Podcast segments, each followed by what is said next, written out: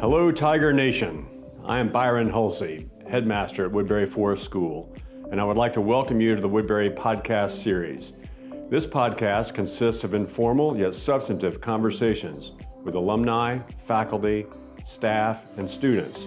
The conversations explore how Woodberry's core values empowered alumni to build a solid foundation for their lives, how those core values are taught today by Woodberry teachers, and how those values are put into practice by today's students. Thank you for joining us, and we hope you enjoy. Welcome to the Woodberry Podcast. My guest today is Jim Reid, who just in the end of the last school year retired after a 48 year stint teaching on the Woodberry faculty. A master science teacher, a great colleague, just a, a good man. Jim, thank you for coming to be with, with me today and, and join me as a guest on the Woodberry Podcast. Well, thank you, Byron. It's, it's, of course an honor to be here, to be asked to do this. Always, you know, always fun to come to Woodberry. It's, it's only a few miles away for us. We're we're living in the woods out by Somerset, and uh, today felt a little bit like a school day. Having to, knowing I was on a schedule, had to get up, you know, put on a collared shirt, a belt. Uh, it, it, didn't make the tie, obviously, but uh, it's again, it's I'm looking forward to our conversation and I, uh, I am talking too. about I- Woodberry. Oh, thank you. And I, I really appreciate you you coming back to, to do this. I've been looking forward to it. Jim, why don't you tell uh, tell our, our, our listeners why you came to Woodberry? What, what was the story around why you even came in the first place? Oh, sure. Um, graduated from Albion College with a degree in science in uh, 1975. And uh, that summer I went to, to Duke to their Masters of Arts in Teaching program. And a great program. I was able to take some wonderful biology classes. Part of it was an, an internship for a year teaching. And so I had to seek out a teaching position. And uh, as, as it worked out, Woodberry, kind of at the last minute that summer, needed a sabbatical replacement. Uh, George Dewey, a, a wonderful biology teacher that um, really, really was instrumental with designing the, uh, the, the Gordon Gray Science Building back in the day, uh, was going on, a, at that point, it was a year sabbatical. And so uh, the, uh, the dean of faculty, uh, Rick Woods, called down the Duke and, and Duke University um, sent up four of us math teacher, Tom Martini, another math teacher, Bruce Antman, myself, another individual, and uh, to interview for several. They also had a math position. You know, I, I was just blown away when I came here, saw the grounds. I was so impressed. Was close to Shenandoah National Park. Uh, I thought the odds was slim. I'd, I'd get the position, but you know, a couple days later, Rick Woods called, said I had a job, and I said, send, send me the contract. He said that won't be necessary. You know, we had a gentleman's handshake when Yeah. I came back and and, and uh, talked to him. I, I didn't meet Emmett Wright, the headmaster, until uh, I actually got here for new faculty orientation because Emmett was on one of those rare headmaster vacations and well, wasn't around at that point of the summer when when I came to interview. And so again, it was supposed to be a, a one-year position. I found it to be a wonderful teaching atmosphere. Uh, Emmett liked what I was doing. As, as, as it turned out, a position opened up the next year as Bob Gillespie moved to be disciplinarian. Right. And so, so that left a, a, a bit of a vacuum for me to fill. So that, that's uh, thanks for the story as to how you found Woodberry in the first place. The, the follow up question to that is why did you stay? I mean, almost five decades. Yeah, yeah, that's an that's an incredibly long tenure, and many of our listeners are alumni, and, and among the alumni, you are re- revered and, and loved. But that doesn't completely answer the question: is why you would have stayed all those many years. Well, you know, a big part of it is just you know the, the, the boys here, the boys that I got to work with, teach, and know. Um, just just you know, always enthusiastic, inspiring. Obviously, at times challenging, but it, it's just really the you know the those individuals, those personalities, and the, the makeup of the student body.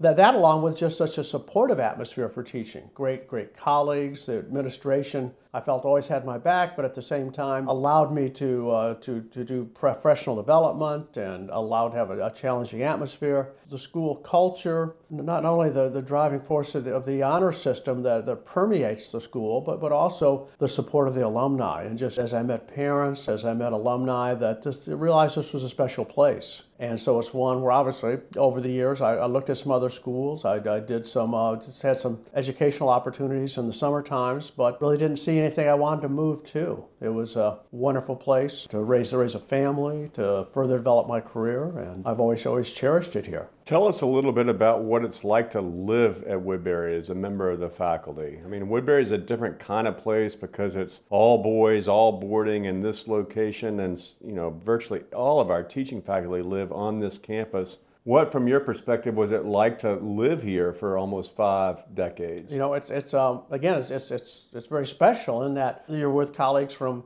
not just eight to five every day, but but in meals. You you're with them at, with evening dorm duty, and so it really has to be a community of, of, of people getting along and working with each other, and it's just amazing in that way grade uh, advanced placement exams in Kansas City with a, a fellow from uh, inner city LA where he teaches biology. You know, he walks through a metal detector every day, but he thinks I'm crazy to be at a school where I live, where every everywhere it's like a glass house, and uh, and it's, it's because it's the, the, the faculty, the people that you're working with are your friends, your neighbors, as well as your colleagues. Another uh, kind of personal question: What's it like to be to raise children here, to be a dad? For kids growing up at, at, at Woodberry? What one thing I found is that as as a even before being a parent and being a young parent, eating in the dining room, seeing the families as neighbors, there's just so many great parental role models around mm. on, on on how to raise children. That it was it was great in that regard, and also the way the students dealt dealt with my children mm. and. Uh, you know, interacted with them and, uh, you know, I, can think of many examples where you know they were role models to my children. You know, students would at times we'd hire students to be a babysitter or yeah. to you know watch over them in the lobby while we were doing something, and uh, they they just loved that. They loved that interaction. They loved coming down to the house for advisory dinner and playing with the children as well. As young parents, we, you know, we were trying not to give our children a lot of sugar. I remember Tony Fredo was an advisee. Yeah. Gave, gave our son Leighton his first Oreo. Oh, he did. And we were kind of shocked and, well, it's okay. yeah. Tony's always pushing the edge there. Oh, I, I yeah. think he's very generous. He's very generous. very generous individual. Mm-hmm. Super generous. Mm-hmm. Remains a very generous yeah. al- alumnus. Jim, as I, I mentioned early on, most of us here would describe you as just a master teacher of, of science. How has the craft of teaching science changed and remained the same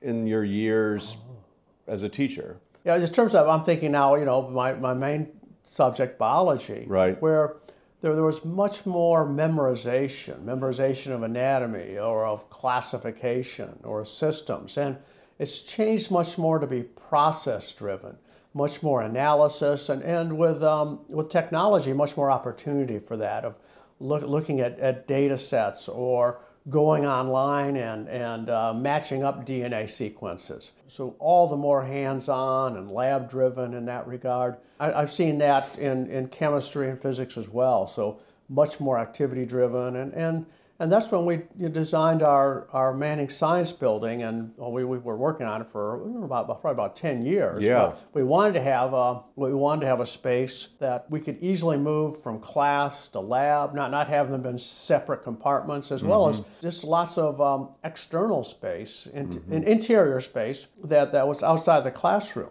where mm-hmm. students could work on projects, where they could do demonstrations, where they could do collaborative work, and as well as easy access to the outside, being able to get down to the Rapidan River and the fields that border it too. Have so. you found that the, the Manning Science Building kind of achieved your, your hopes for it? Oh, I, absolutely. Yeah. yeah. Mm-hmm. I think it's, it's, it's met, and some things that, uh, you know, that, that, that we didn't foresee in terms of, you know, students studying there at, at night, in the right. evening, collaborative spaces where, you know, some things were set up semi-permanently to, you know, so just it's just lots, lots of area where, where students can, can do projects and do things. One of the things that I've noticed and taken note of since I've been back as headmaster in the sciences is how much more frequently the Woodberry boys go outside as part of their their study here. I've, I remember seeing you outside with mm-hmm. your students on many, many occasions, and, and I'm guessing that you and your colleagues have, have concluded that this is just a, a wonderful laboratory, outside laboratory for the learning of science. Yeah, it's, it's all, all the more so. I mean, you know, we've always tried to get students outside and use the natural facilities, but mm-hmm. with Manning and the trails that hook up to it, it made it access all the all the easier mm-hmm. to get during a during a 90 minute class period or an 80 minute class period to get down to the river or mm-hmm. um, get out into the pasture to do data collection and uh, yeah making just just full use of the, the wonderful natural environment we have challenging question here. Yeah. When, when, when a boy might ask, a boy who might be struggling in biology asks you, Mr. Reid, why do I need to know this?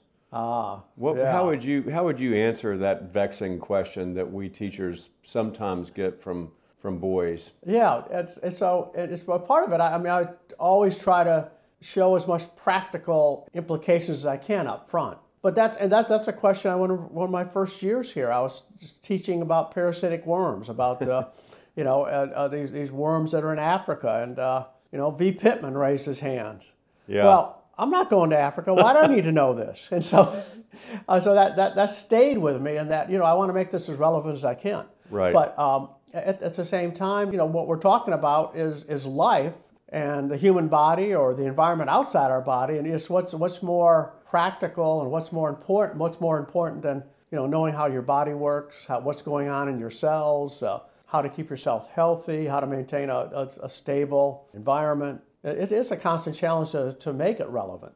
Jim, on, on another note, one of the things that we love at Woodberry is watching boys grow up and watching boys kind of make their way from being young, immature, challenged ninth graders who struggle to be on time, sometimes just seemingly struggle to even tie their shoes correctly, Mm-hmm. to really learning some confidence and, and building up some some belief in themselves and, and growing into a fuller sense of themselves as young men. Maybe there's a success story or two that you might want to reflect on that kind of shows Woodberry as kind of this transformative engine for, for a boy in these in these really formative years. Oh, I mean, I mean, one name comes to mind is, is Gianni Woodson Brooks, and mm-hmm. how Gianni came came from a, a, a challenging inner city background.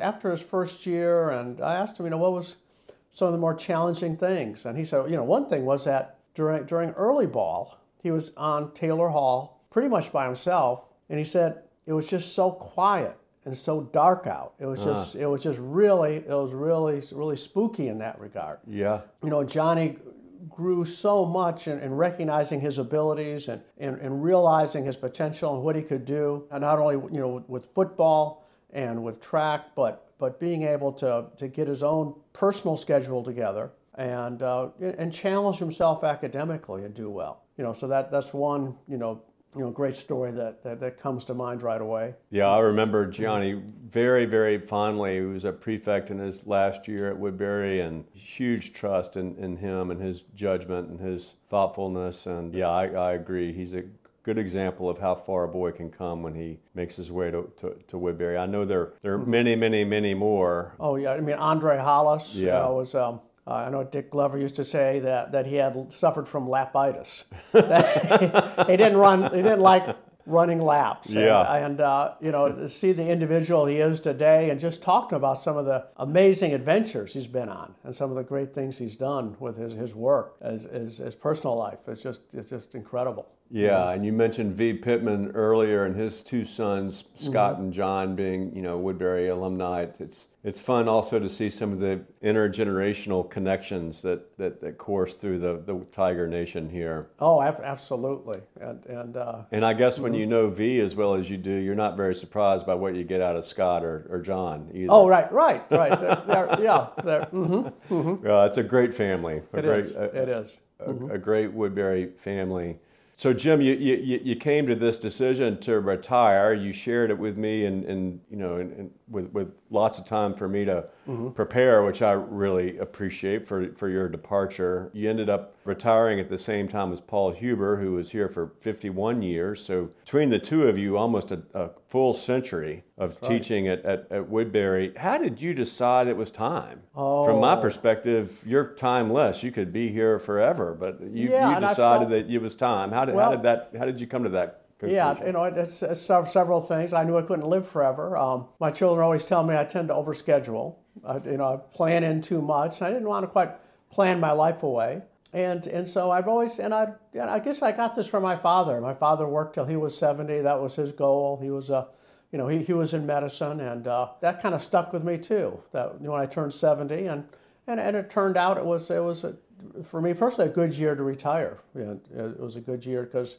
other things going on in life and other things to attend to. Right. Which at the same time, I mean, I, I, I miss it. I, I miss uh, I miss some of the routine. I don't necessarily miss faculty meetings, but I, but I miss seeing the, my colleagues on a daily basis. I certainly miss the interaction with students. I don't miss uh, grading papers Right. or, or writing tests, but I do miss kind of uh, crafting those lessons. Every now and then I find myself crafting a lesson in my head, then realizing, oh, when am I going to use this? Yeah. Yeah, I'll come across a, a bit of natural history, you know, while Yeah. walking through the woods, and I remember you giving me a, a, a hard time with a gentle smile on your face about um, our decision to start the school year a week earlier. Oh. You uh, you may not remember that, but I do. You you you were not used to having your birthday in the middle of our initial faculty meetings. I remember that. And and and, and, and I, I was just thinking about that. That um, if um, yeah, if this if we we're on the old schedule, tomorrow would be the first day of classes. Right. and, and- which I wouldn't mention, want to mention to the current faculty, but remind them. Yeah. I- it was um, it was a move that was necessary. Uh, uh, we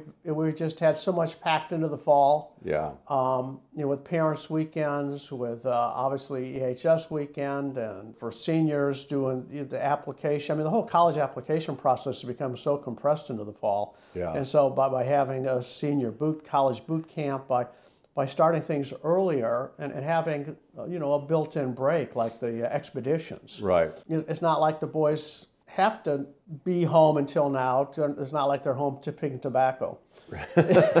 Right. Yeah, m- many of their friends are already back in, in school. But exactly. anyway. So, Jim, any particular thing that you miss the most about not being on the faculty right now? Oh yeah, it's just um, again, you know, not, not seeing seeing friends and colleagues on a, on a daily basis. Uh, I- now and then, when I'm cooking dinner, I miss the dining room. that was very convenient. Yes. And, and of course, you know, that's the thing where the, the food each academic year just gets better and better, more varied, uh, more, more more healthy options. Uh, it's just the dining. I think that's uh, things that have um, that have have improved for the boys. I think the dining room experience. Yeah. And I think alumni, when they come back, would attest to that too. Yeah, we Mm-hmm. we alumni are often blown away at what, what the food is like now compared to what we were eating back in the day. And one thing that you, you missed the, the least, you mentioned grading papers. Yeah, Any- grade, grading anything papers else? and probably Faculty probably meetings? supervising uh, demerit hall. Supervising demerit I- hall. I- that, yeah, that was uh, that, that's never a, a, a no high letter moment. No, it's it's, it's uh, you know we're, I know we're still working for working on alternatives to that. You Yeah. know, I mean demerit halls is basically study hall, and so here on one hand we're we're trying to uh, embrace this level learning, but on the other hand, it's a very effective punishment is to make them study on a Saturday night. So yeah. mm-hmm. Proctoring evening study hall was uh, just a routine. And you're living in the area. Yeah, yep. We're living in a, in a, in a house in the woods, uh, not, not far from Somerset on South Blue Ridge Turnpike, uh, about 10 miles from here. So when I ride my bike, it's about a 45 minute bike ride. You're riding your bike all the way to Woodberry? I, I, I Not I today, have. did you? I did, I didn't do it this morning. hmm It's a nice ride. Yeah. Well, It's good. nice because you can take all county roads. You don't have to be out on Route 15 or Yeah, nice. 230. Yeah, it's very nice. And you and Cindy are still going to church in Orange, I'm Yeah, guessing. yes. And, So, yep. yeah, Mhm. that's So, terrific. Yeah, yeah. So yeah, we have our, our friends there, and uh, you know, friends here, and Yeah. as, as well as uh, is uh, is uh, getting to know some other people in the county too. Well, Jim, it's been terrific for you to come join the Woodberry podcast today. And um, I just enjoy seeing you whenever I, I do. I want to share with our, our listeners that, that Jim is just a titan on the Woodberry faculty. And one of the things that's always defined him, in my estimation, is just his, his good cheer and his enthusiasm and his energy. And maybe one of the very, very, very best colleagues that's ever served on the Woodberry faculty. Very supportive of everyone and encouraging of everyone and, and hoping that everyone uh, makes the most of, of the opportunity to be at Woodberry Forest. So, Jim, we miss you. It's great to see you today. I look forward to the next time to, to visit. Thanks again for joining us on the Woodberry podcast. Well, well, well thank you, Byron. It's nice being able to have this conversation with you and uh, to visit. And I've certainly I've I've uh, always cherished my my experiences here. Thank you. Well, thank you to, to Jim Reid, and thanks for all you've done for Woodberry. And so, this is Byron Hulsey signing off on the Woodberry podcast. Thanks for joining us today. Farewell from the Tiger Nation. Thank you for joining us for this episode of the Woodberry Podcast. We hope you found our discussion insightful and engaging. And if you enjoyed today's episode, please consider subscribing, rating, or leaving a review on your favorite podcast platform. Stay tuned for more conversations in the future, and remember, the conversation doesn't have to end here. Connect with us on Woodberry Forest School social media, Reach out with your questions or comments, and let's keep the dialogue going. Until next time, take care and go Tigers.